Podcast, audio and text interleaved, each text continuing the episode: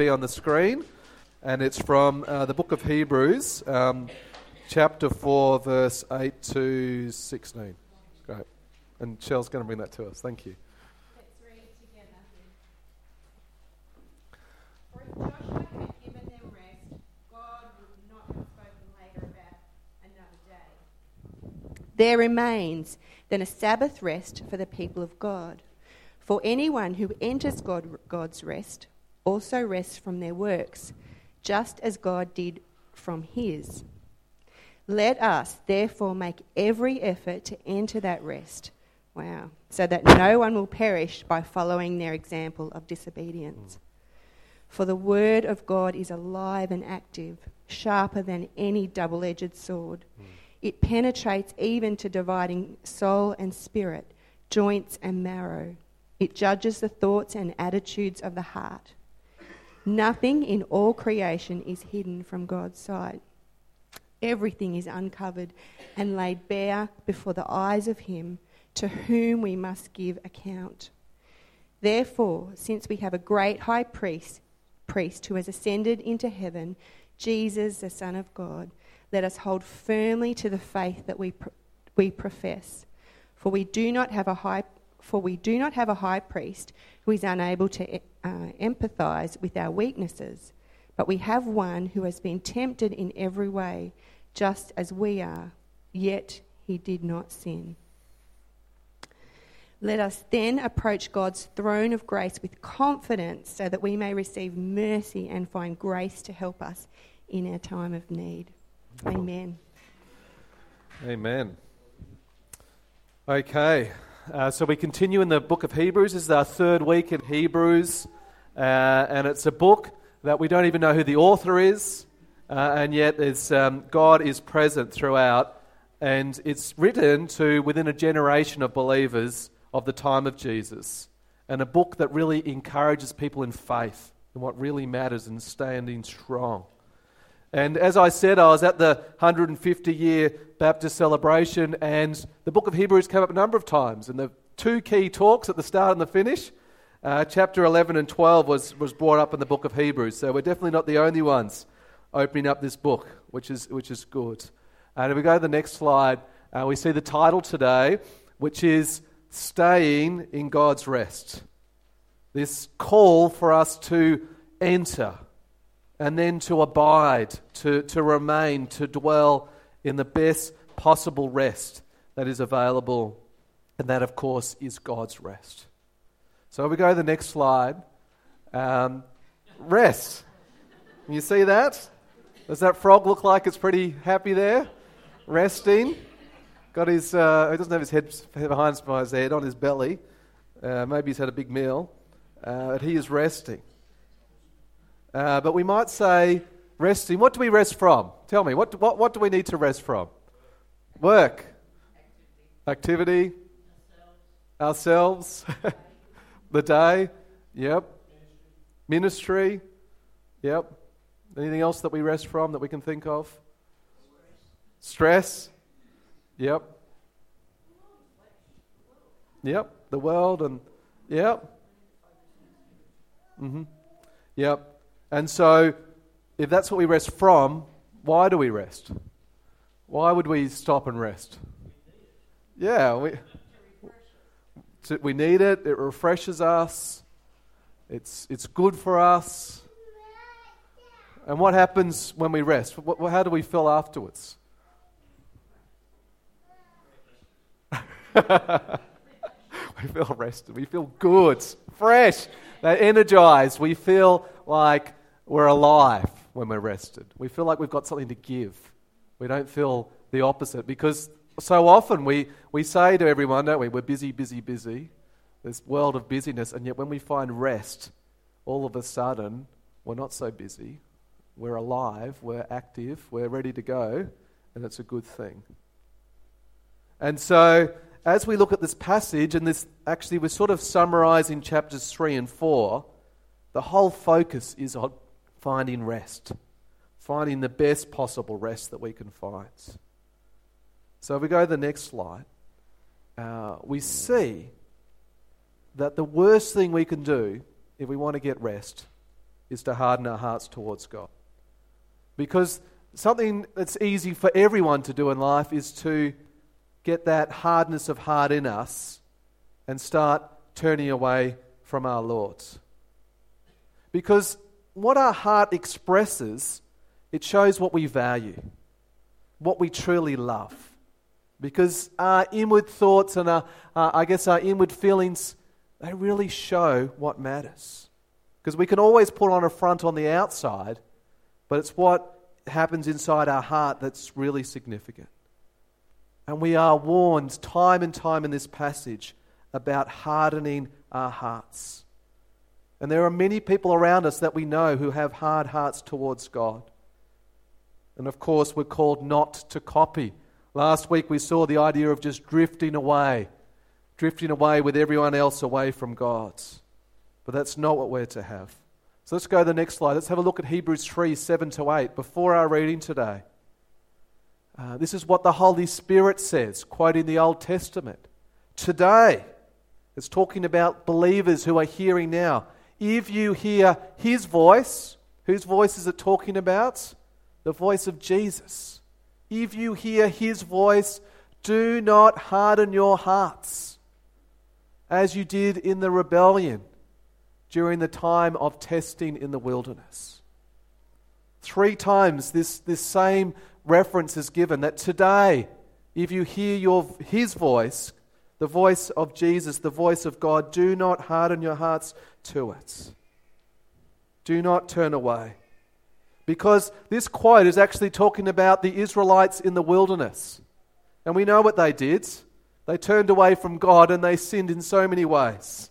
They had very hard hearts and they complained and they were, they were bitter and they wanted to go back to Egypt and they just whinged and complained until God had enough. And he, he, he sort of did things. And then finally, we get to that time of Joshua, and even as it said in our reading that it started, Joshua didn't even find the rest that was promised. And as we continue, we see why in verse 12. We go to the next slide. It says, See to it, brothers and sisters, that none of you has a sinful, unbelieving heart that turns away from the living God. Where does it all come back to? It comes back to our hearts and whether we believe or not, whether we truly trust God or whether in our hearts we're really trusting ourselves, turning away from, from what God has promised.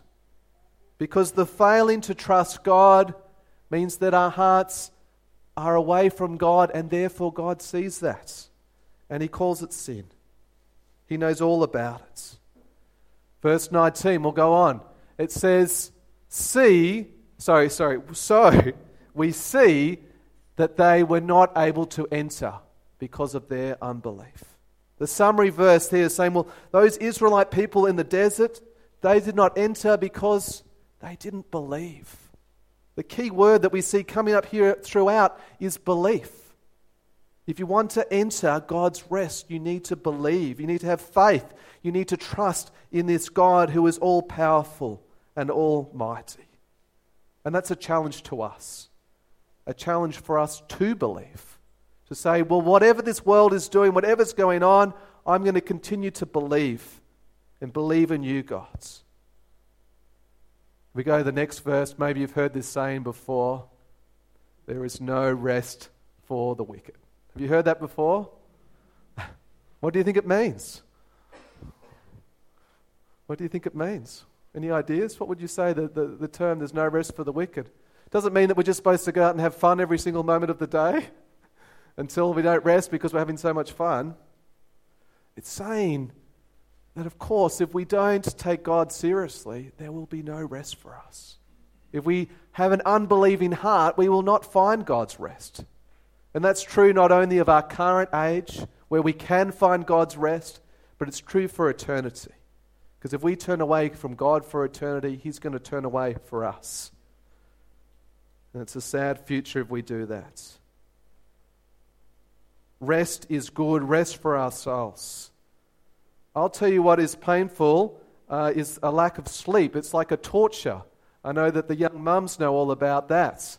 Um, no sleep uh, is torturous, but you see that in prisons. And the whole idea if you take rest away from people, it's a terrible thing. The whole idea of Egypt was slavery day after day, seven days' work, and they were crying out for help because they had no rest. And yet, God wants to give us rest. He wants us to find rest for our souls. And for us to do that, we need to have belief. And so, if we go to the next slide, we see that the opposite is to listen. To listen and to believe. To listen to what God is saying to us. Because God is speaking. He's spoken through Jesus. There is His word in this world. But it's about us tuning in and listening, taking it seriously. About saying, I am going to choose to listen to what you are saying to me. And we might say, Well, I do this most of the time, some of the time. But the call, of course, is for us to stay focused and to tune in all the time, not to take it for granted, as we heard before at communion. So let's keep going with the next slide and see what God's word says. Because there are times when we hear God's word and it is powerful. And that's where verse 12 gets to about us listening because it speaks into hard hearts and softens them. Because it says, For the word of God is alive and active, sharper than any double edged sword. It penetrates. I love that imagery here of a sword penetrating through anything. It, it, divides our soul and spirit, joints and marrow. It judges the thoughts and attitudes of the heart. That's what God's word does. It's alive, it's active. If ever we've heard God speak to us, this is what it does it speaks into our hearts gets past the stone and it penetrates in, and all of a sudden, He's speaking to us. And it matters deeply inside our hearts. It's like, oh, Lord, that hurts when you speak. And yet I know that there's truth in that and that it really matters to me. Have you had that experience? Where God's word has spoken to you. And it's, oh, it's hard, but I know that it's good because it's from you, God. It's good for us to, to let that happen and to sink in, even though it's hard. A reminder for us to listen, to really let God work on our hearts, to break away that stone, to get in there and, and bring about His goodness. Because we go to the next verse in verse 13. We can't hide it from God. We can't have this little secret corner in our lives that, oh, God doesn't know about. Because the reality is, God knows everything. Nothing in all creation is hidden from God's sight. Everything is uncovered and laid bare before the eyes of Him to whom we must give account. God knows every desire of our hearts. He knows us so well. And yet He speaks in love into our hearts. So let us not hide the reality of life before God, but let's be honest to God to listen to Him and let Him speak into our hearts that they might be changed. Because if we go to the next one, next slide, just that reminder that we need to be listening, tuned in to our voice of our gods. And as we listen and as we hear and as we let that truth penetrate, that's when we enter God's rest. Let's go to the next slide. That's when we get to, to, to come into that place of beautiful encounter of God. That's what the whole point of this passage is trying to get us to that we will say yes to entering God's presence. Yes to find rest for our whole bodies, our, our minds, our souls, our everything. From all that we shared before, whether it be the stress or the anxiety or the worries or the concerns. Because when we enter God's presence, everything seems so small in reference to the greatness of God's. When we find His love and acceptance, it doesn't matter that people are rejecting us or, or saying harsh things about us. It doesn't matter that all of a sudden our, our, our problems that were too big for us, all of a sudden in God's presence, they are dealt with, fully dealt with. Even our guilt that we know that we've let people down or let God down in God's forgiveness, it is all taken away. And we can find the most beautiful thing, and that is God's rest, God's peace. So, next slide. It says Now we who have believed enter that rest, just as God has said. That's the wonderful thing about our belief. When we believe in the Lord Jesus, we find God's rest, His peace, and it is good to be in God's rest. And then it goes on in verse 14 let us hold firmly to the faith we profess, so that obviously we can stay in that rest. The sort of argument is made well, you know what? Jesus is so much greater than Moses. And at that time, some Israelite people that had become Christians were going, Well, I'm actually going to turn away from Jesus and go back to the Old Testament faith. But he's like, Why would you go to something lesser? Why would you turn away when you can stay in God's rest in Jesus and have it all? Jesus is beyond God's house, it says. He's the, the, the, the, the architect, being God. Why would we turn away from the voice of Jesus to something lesser? And yet, so many times in our society today, people turn away from what they know of Jesus to something lesser that has less promises, less of life in it, because it looks better to them for the temporary. But it doesn't have God's blessing involved in it. And as we continue, we'll go to verse 16. In God's rest, we have the promises. James, next one. And that means as we heard before at communion, that we can boldly go somewhere that we never would have thought we could go to the very throne of God with confidence. In God's rest and His acceptance, in His peace, all of a sudden we can boldly go, confidently go to God's throne of grace. We can pray to our God and know that we will receive from Him because God wants to give good gifts to those in his care, in his rest. We can boldly go and find mercy, to find his grace. We can boldly go with confidence to the throne of God, and he wants to give good things to us. He wants to give us more of his grace, more of his rest, more of his peace, more of the good things in life. It is good to be in God's presence. It is good to be able to pray with confidence and boldness. These are all good things, and they are promises for those who have entered God's rest. So you might say to me, well, what does a rested person look like? What do they look like if they've rested in God? Well, the best thing I could think of, it doesn't actually say in the passage, but it's actually to be full of the fruits of the Spirit. So if we go to the next slide, I'm sure many of you have probably heard of what it looks like to be alive in God and full of His fruits being produced in us. It means God's character is on us. So if we're well rested in God, it means that we're full of love. If we're well rested in God, it means that we're full of joy. Anyone joyful today? That's good. It's good. Anyone full of love? If we're full of God's rest, it means that we've got peace. Peace in a world of uncertainty. That's a blessing. It means that we have patience. It means that we've got kindness. We've got goodness, faithfulness, gentleness, and self control. That's what God's rest produces in us. That's what someone looks like who has God's rest upon them. And it's all by His grace. It's a good thing. It is a very, very good thing. So, we all started by saying, asking about rest. And the reality is, it is so good to be in God's rest. There is no other place we should be. Rather than hardening our hearts to God, we should stay focused to Jesus, focused on His goodness. We should stay focused knowing that in that rest is peace. Peace for us all. And so, Lord, may that be true for each of us. May it be true. May that we find that rest. May that be our weeks this week. Would you like to find God's rest this week? Yeah, I hope so. I hope so. Maybe God's been speaking to you. Is it time to listen that, that you can hear more of Him and get more of God in you? More of His blessing. Well, let's pray. We might experience that.